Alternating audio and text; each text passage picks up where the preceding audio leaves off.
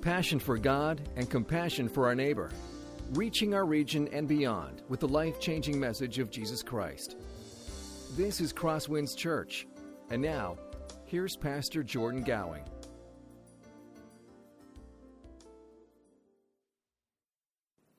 God, we thank you that you do speak, that you speak today through your Spirit. What an incredible privilege it is to be able to hear the very words of God. And Father, we pray that you continue to do that. This morning, as we open your word, that your presence would come, that you would dwell here, and that you would speak to us, and that you would teach us, that you would refine our hearts and to make us more like you, God. We pray these things in Jesus' name. Amen. Have you guys ever wrestled with the question what is the worst sin that you can commit? Ever thought about that? What is the worst sin that there is? The worst possible thing that you could do? A lot of us would probably say, well, the worst sin that there is is probably some form of murder. Uh, many other people would say it'd be some form of uh, sexual sin like rape or, or, things like that. And, and we wouldn't be all that wrong when we would say those things because they're so horrifying and terrible. It's really not all that surprising if those would be the things that we would land on. But have you ever wondered how God would answer that question? Imagine you had the chance to go before God and ask Him, What is the worst sin there is? In your eyes, God, what is the worst possible thing that a person can do? Would He respond in the same way and say, Well, it would be murder or rape or something like that? Or would God say something different? I think an important place to start as we ask that question would actually be in God's Word. In the Ten Commandments, God shares some things that we should do as we follow Him and some things that we, frankly, shouldn't do as we follow Him. As we open up the Ten Commandments, we might be surprised to see, well, the first commandment there has nothing to do with murder, has nothing to do with rape, it has to do with idolatry. First thing that God says is, You shall have no other gods before me. In God's eyes, the worst sin, the worst thing that you can possibly do is to worship something other than Him. We do this all the time today, not just back in ancient times. Today, we have a tendency to worship work. We have a tendency to worship uh, money or material things, our stuff. And for some of us, we have a tendency to worship ourselves. The Bible calls this pride. The Bible talks a lot about pride. It tells us that pride is abhorrent in God's eyes. It's something that we should avoid in our lives. But few of us would probably say that it is the worst possible sin that we could commit. I want to challenge us this morning to think about pride in that way.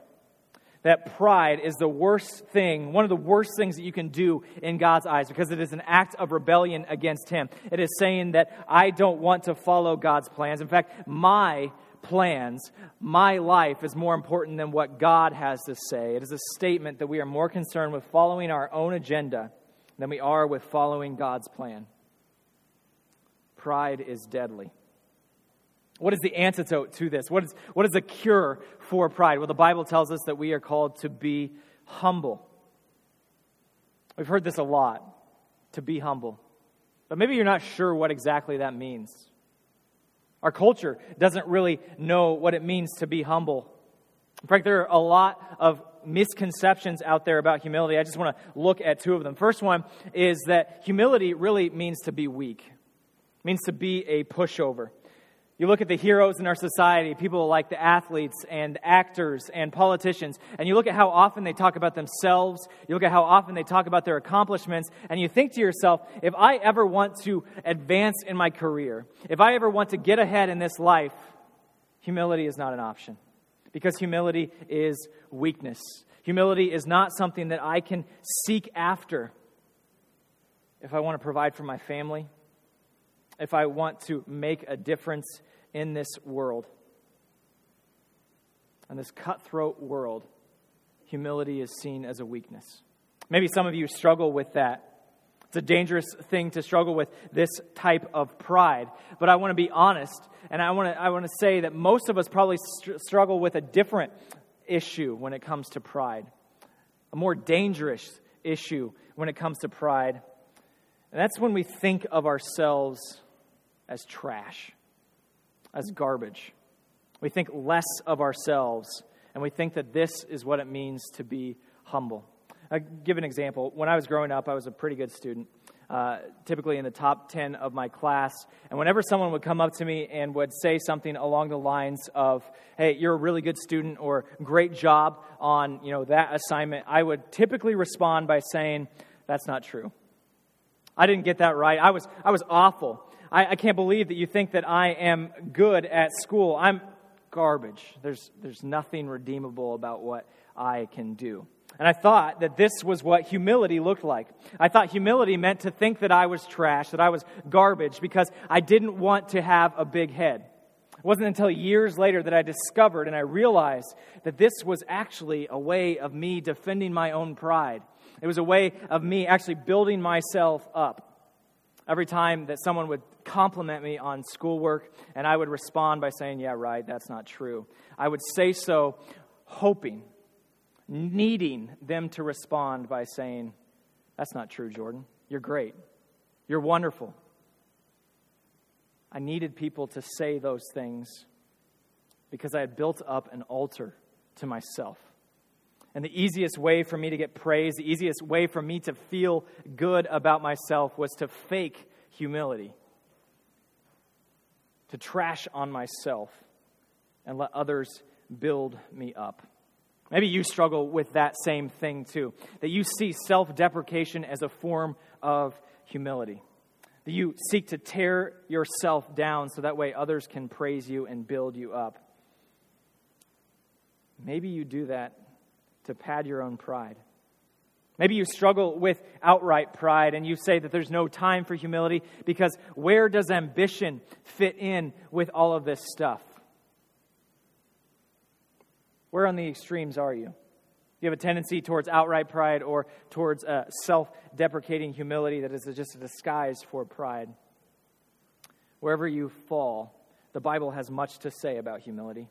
There are several passages that talk about our calling as Christians to live humble lives. And it might come as a surprise that one of those passages is actually found at the end of 1 Peter. As we draw to an end of 1 Peter, we see the surprising passage that talks about humility. It talks about our call to live humble lives for God's sake. And you might be wondering, well, how does this fit? The last several weeks that we've been working our way through 1 Peter, we've seen time and time again Peter call on us to endure in the midst of hard times, to live for God continually, to focus on Him even when we are suffering in this world. I think what Peter is trying to say here is how important it is to seek after humility in our lives. Peter is telling us that no matter what's happening outside of the church walls, whether it's peaceful out there or whether we are suffering persecution, whatever is happening inside your own heart, whether you are experiencing the summer, the blessings of life to the fullest, or whether you are in the storms of life, God wants us to live humble lives. It's crucial to him. It's his desire for his children. That's what today's text is about. If you have a Bible, I invite you to open up to 1 Peter chapter 5. That's where we're going to be this morning. And as we work our way through the first five chapters, we're going to see what true biblical humility looks like. As we re- try to rediscover what humility really looks like, Peter is going to focus on one thing over and over and over again for us, and that is this that no matter your position, the answer is submission. No matter your position, the answer is submission. It doesn't matter what your role is in society, what your role is in the church, whether you are a pastor, an elder, on the leadership board, if you are an usher or a greeter or a life group leader, or if you just attend church.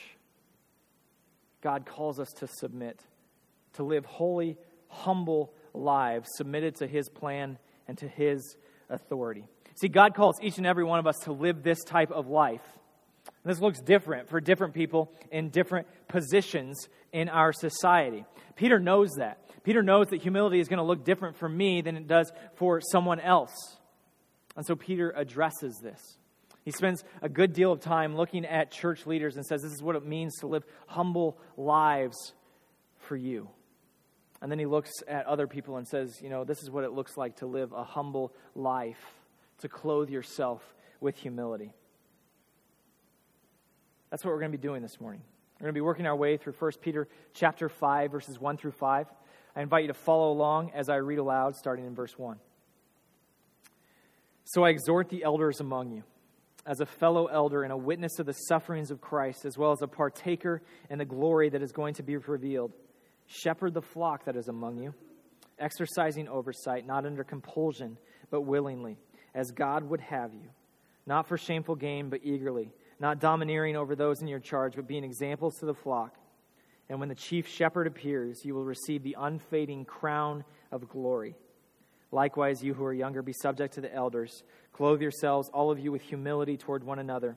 For God opposes the proud, but gives grace to the humble.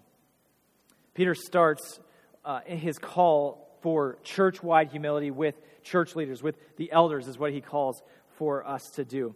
And what he recognizes is that elders and, and, church leaders actually set the temperature for humility in the church. If church leaders are humble, then the church is well on its way to living good, God glorifying, humble lives themselves. That's why Peter starts by addressing elders in the church and says, You know, elders, this is what you should do with your lives. But notice how he begins. Before he even gets to what the elders are supposed to do, Peter talks about his own role first. Look at verse 1 again. He says, So I exhort the elders among you, as a fellow elder and a witness of the sufferings of Christ, as well as a partaker in the glory that is going to be revealed. Peter starts by talking about his own situation, his own life. And it's fascinating that Peter associates himself with the leaders of small churches in Northeast Asia Minor. Remember who Peter is. Peter is an apostle. This is the one that Jesus said, On you, I'm going to build my church. This is the rock. This is really a rock star. He's one of the most famous apostles that there is, one of the most famous people in Christianity. In fact, Catholic uh, Christians actually call Peter the Prince of the Apostles. And yet, Peter is associating himself with the Christians in Northeast Asia Minor by calling himself a fellow elder. What an encouragement that must have been.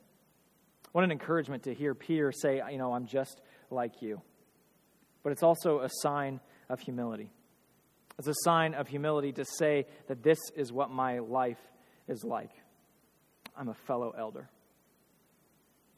One of the nice things about Twitter is that there are a lot of parody accounts out there. Uh, and these are just uh, accounts that people say really sarcastic things. Uh, one of the most uh, popular examples, probably here in the Midwest, is uh, from our neighbors to the west, uh, the former football coach of Nebraska, Bo Pelini. There was actually an account out there called Faux Pelini and it was all about just sarcastic things that he must be thinking in the middle of games. And it was actually a lot more entertaining sometimes to, to listen to or watch that Twitter account than it was to follow the football games. But one of the other parody accounts that I find out there that, that I think is hilarious is one called Celebrity Pastor. And do we have some slides uh, that we can show here? These are a couple things that the Celebrity Pastor has tweeted. So here's one of them. Uh, one of the hardest things about being me is finding people to look up to. Uh, it's lonely at the top.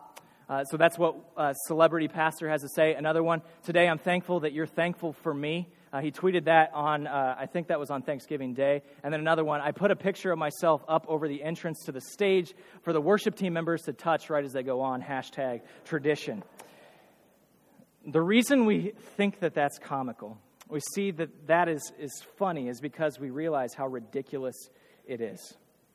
In fact, Celebrity Pastor, whoever that guy is, does an excellent job of showing us what things should be by showing us the way that things shouldn't be. Peter had every right, honestly, to be like celebrity pastor. He was the prince of the apostles. He was the one who had planted more churches than most of us could count. He had brought the gospel to the Jewish people, and yet Peter calls himself fellow elder. Peter recognizes what his stance is before God. Later on, Peter tells the shepherds, the elders of the flock, to lead by example. And that's what Peter is doing here by calling himself a fellow elder. But notice Peter doesn't just call himself a fellow elder, he also says that he's a witness to the sufferings of Christ. We might wonder what exactly is Peter getting at when he says that? What does it mean to say that I'm a witness of the sufferings of Christ? Is this a way for him to validate his authority? Could be. But if that was the case, then Peter probably would have said, I'm a witness to the resurrection. I'm a witness to Christ rising from the dead, and that is why I have authority here. I think Peter is doing something different when he says that he's a witness of the sufferings of Christ. He's pointing back to the sufferings of Jesus.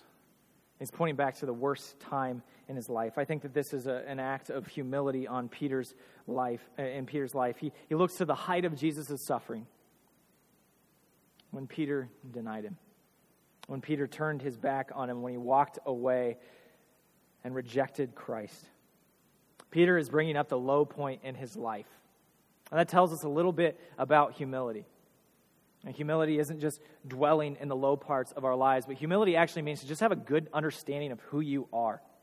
It doesn't mean to have a low view of yourself. It doesn't mean to have a high view of yourself. Humility simply means to understand who you are. See, Peter knew who he was. Peter knew that he was the one who left Jesus in Jesus' worst moments. He was unworthy to be called an apostle, he was unworthy to be called a fellow elder, he was unworthy of any of that.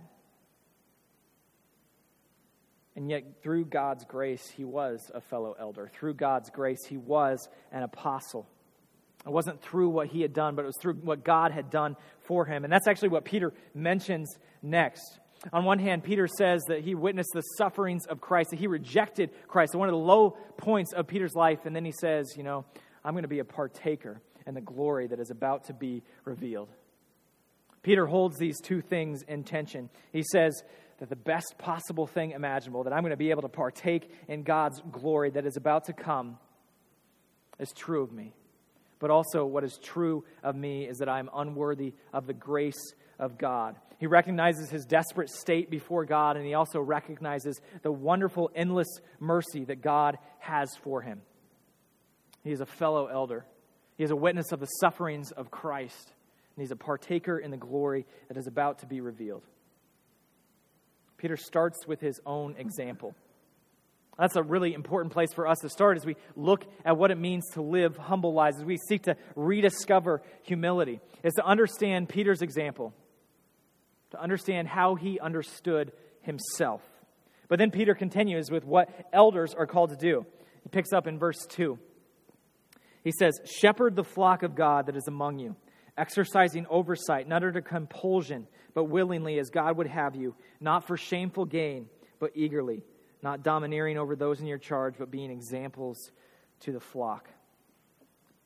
Peter starts with his own example and he continues by looking at what Christians, especially Christians in, in church leadership, are called to do. What is it that church leadership is supposed to do? One word shepherd. This is what the primary responsibility of pastors, of elders is, is to shepherd. It's to care for those that God has entrusted to them. It's to provide for them. It's to guide them. It's to lead them. It's to protect them. If a pastor or if an elder isn't doing those things, then they're not doing what God has called them to do. So Peter calls the church to shepherd. But as he's encouraging them towards humility as church leaders, he, he points out a couple temptations for them to avoid. Says that these are some pitfalls that are on the road that you need to look out for. And so he addresses these three things. I just want to point them out. First, he calls out on reluctance. Apparently, there were a number of people in Peter's day who were reluctant to become church leaders, that they were qualified to become leaders in the church, but they didn't want to be. And when we look at that, uh, we can kind of understand based out of the context. Remember, Christians are suffering for their faith, and if a church has been targeted for suffering, it's a very good chance that those who are leaders in the church are going to be the first ones to face hardship. To become a leader in the church was to have a target on your back. It's really not all that surprising that they wouldn't want to become leaders. But I think it's more than that. Being a leader in the church, it frankly just takes up your time. Most of the people that Peter is writing to had full time jobs, and add on to that the shepherding responsibility. It was a lot to have on their plate. It was a big commitment. It was easier just to say no than it was to say yes. can you see how maybe there's a root of pride that is at the source of this? That maybe they said, No, I don't want to serve others because I want to spend more time on myself. Now, here's what I'm not saying I'm not saying that it is wrong for you to tell the church no. In fact, I think a lot of times it's good for you to tell the church no if that means you can spend more time with your family, more time out in the community to share the gospel with those who are around you. But it's also important for us to look at ourselves, look at our hearts, and ask ourselves the question is this pride? Is there a root of pride that is causing me to be reluctant? See, humility means to put others first. There's no greater way to put others first than to shepherd. And that is what Peter is calling the elders to do here. First pitfall to look out for is reluctance. The second one is greed. Apparently, while there were some who were reluctant to become church leaders, there were also some who were a little overzealous to become church leaders, but they had the wrong motives. They wanted to become church leaders for the wrong reasons. They didn't want to shepherd people, but they actually wanted to become elders to what they could get out of it. And unfortunately, that's fairly common today. It seems like there's always a story out there of a pastor who's getting paid exorbitant amounts of money, or uh, someone in church leadership who has misappropriated a great amount of funds. And the sad truth is, there are a number of people who actually get into ministry not for what they can give, but what they can get out of it. It's not just money. Greed isn't just about money. This isn't just a danger that has to do with finances. I want to give you an example of this. Uh, I enjoy writing. I, I, feel like God has gifted me in my ability to write, uh, and it, it's something that I enjoy to do. There have been times where I've written an article or two for newspapers uh, and for blog posts, and after someone reads them, they come up to me and they ask me if I've ever considered writing a book. Uh, short answer to that is yes, I have. Uh, but the long answer is I won't, at least not right now. The reason why not is because I'm afraid. I'm afraid that at some point, if I'm writing a book, some point along there, I'm going to stop writing for others and I'm going to start writing for myself. I'm scared that at some point along the way, I'm going to stop writing to edify others and only to platform myself. And until I can have a pure heart, until I can be confident in that, I won't. Because of what Peter says here. Peter calls on us to live humble lives.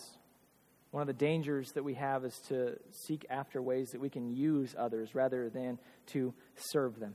And so Peter tells church leaders to look out for greed. Put others first, not just through your actions, but also in your heart. Serve, shepherd, love those in the flock, and do so with pure motives. Third thing Peter mentions is power. Peter recognizes that as a leader in the church, these people are going to have a good amount of power. That people are going to look up to them, that God has given them authority in the church. And so Peter says, Don't you dare abuse it.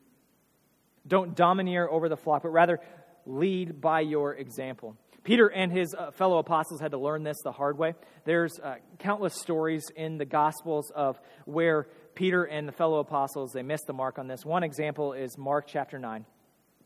Jesus is out with the apostles and they are walking to I believe it's Capernaum.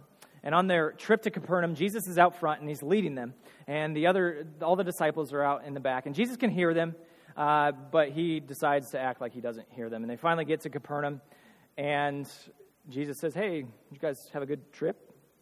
What were you guys talking about back there? And there's this awkward silence. I'm sure some of them mumbled a couple things like, "Oh, we were just talking about the weather," or "We were we were just talking about uh, that you know miracle that you did last week. Good job, Jesus." Well, then the text tells us that Jesus knew what they were talking about. They were talking about who was the greatest, who was the best, who was the number one dog. They longed for authority, they longed for power. You'd think that after getting called out on it by Jesus that they would have learned their lesson, but sure enough, one chapter later, in Mark chapter 10, James and John, two of uh, Peter's closest friends, go to Jesus and say, Jesus, we want you to do us a favor. And Jesus says, Okay, what is it? Well, we want you to make sure that we sit at your right hand and your left hand when you come in glory, when you establish your kingdom. And Jesus is kind of taken aback. He's amazed at their requests, and he says, That's not for me to decide. And then there's this really interesting verse, verse 41 of Mark chapter 10, where it says this. Uh, let, me, let me just find it. It says, When the ten heard it, when the other apostles heard it, they began to be indignant at James and John. They aren't mad that James and John have asked something so bold of Jesus. They're mad that James and John beat him to the punch. They had that same desire. They wanted to sit at Jesus' right hand and his left hand. They wanted to be Jesus' number two guy when he established his kingdom because they wanted the authority. They wanted the power. They lusted after people to look up to them. And Jesus afterwards says, If any of you wants to follow me, you must serve others. Truly, I tell you, the Son of Man did not come to serve, but to, or not come to be served, but to serve and to give his life up as a ransom for many. Peter is speaking from experience when he says, Shepherd the flock through your example, not to do it for power. Practice humility. Live your life in a humble state, no matter the position God has you in, whether that is in a position of authority or whether it is not. Live a humble life. Let's look at the next verse. Verse 4. And when the chief shepherd appears, you will receive the unfading crown of glory. Why is it that elders should avoid these temptations that face them? Why is it that elders should avoid reluctance, should avoid greed, should avoid seeking after power, but to shepherd through example by living a humble life? It's because they're not in charge. God Himself is the one who's in charge. God Himself is the owner of the sheep. He is the one who takes care of His sheep.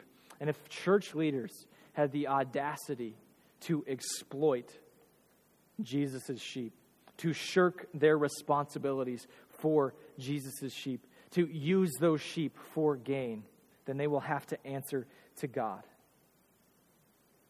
Why do you hire a babysitter when your children are younger?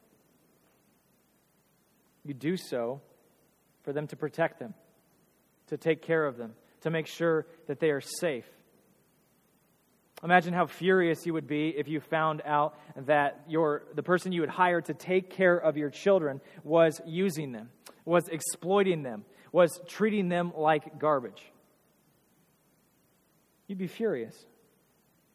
In the same way, God will be furious. That there will be much to answer for if shepherds don't shepherd the sheep well if they use them for their own gain.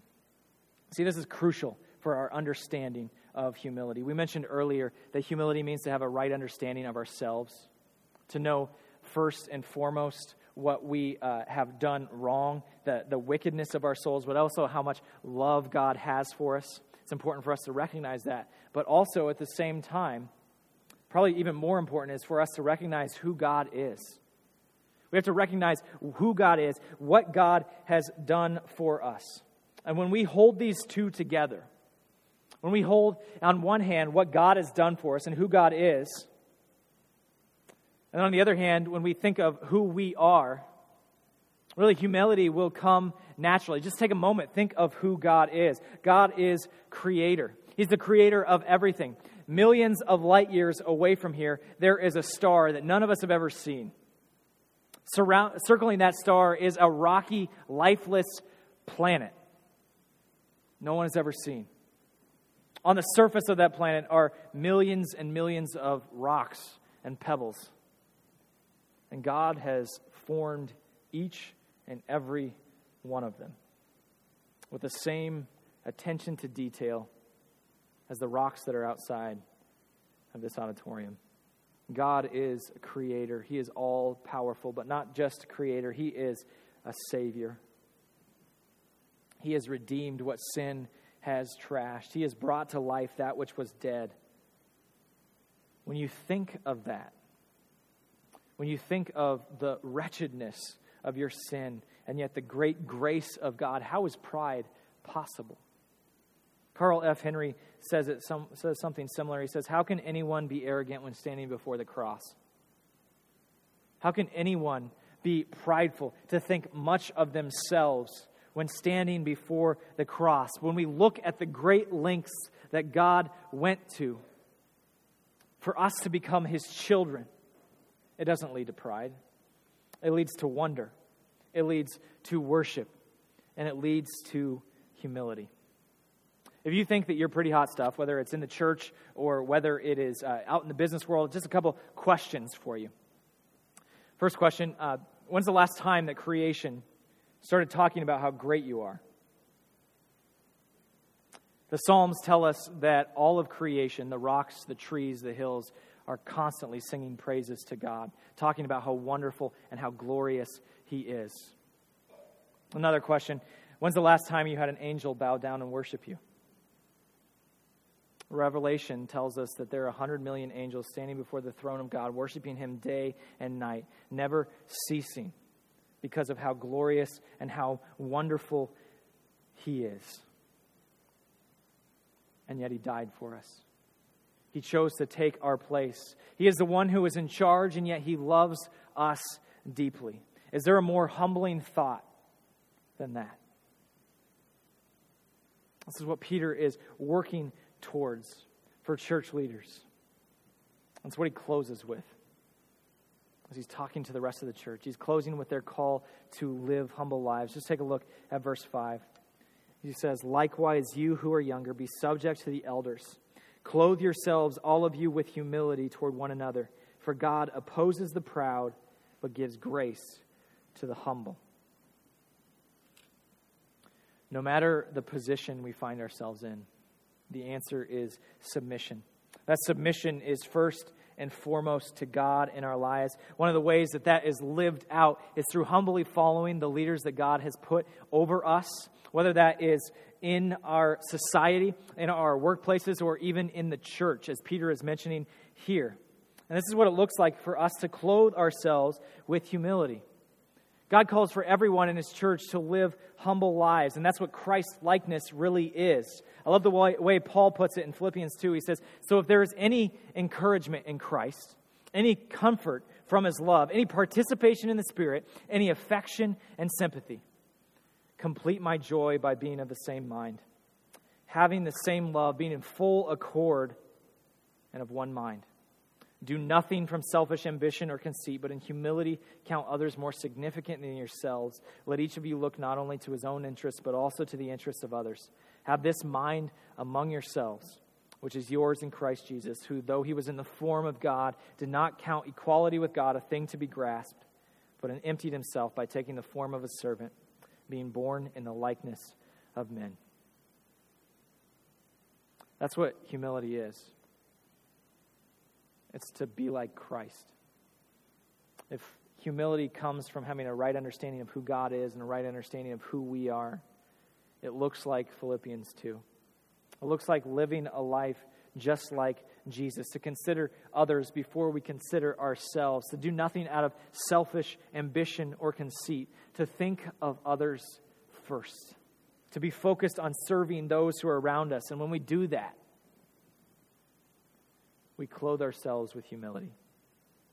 We clothe ourselves in the way God would want us to live. Just two motivations for why we should do that. First is what Peter says here. Right at the end of verse 5, he mentions God's response to our humility or to our pride. He says, first of all, uh, by quoting Proverbs 3, that God is opposed to those who are proud.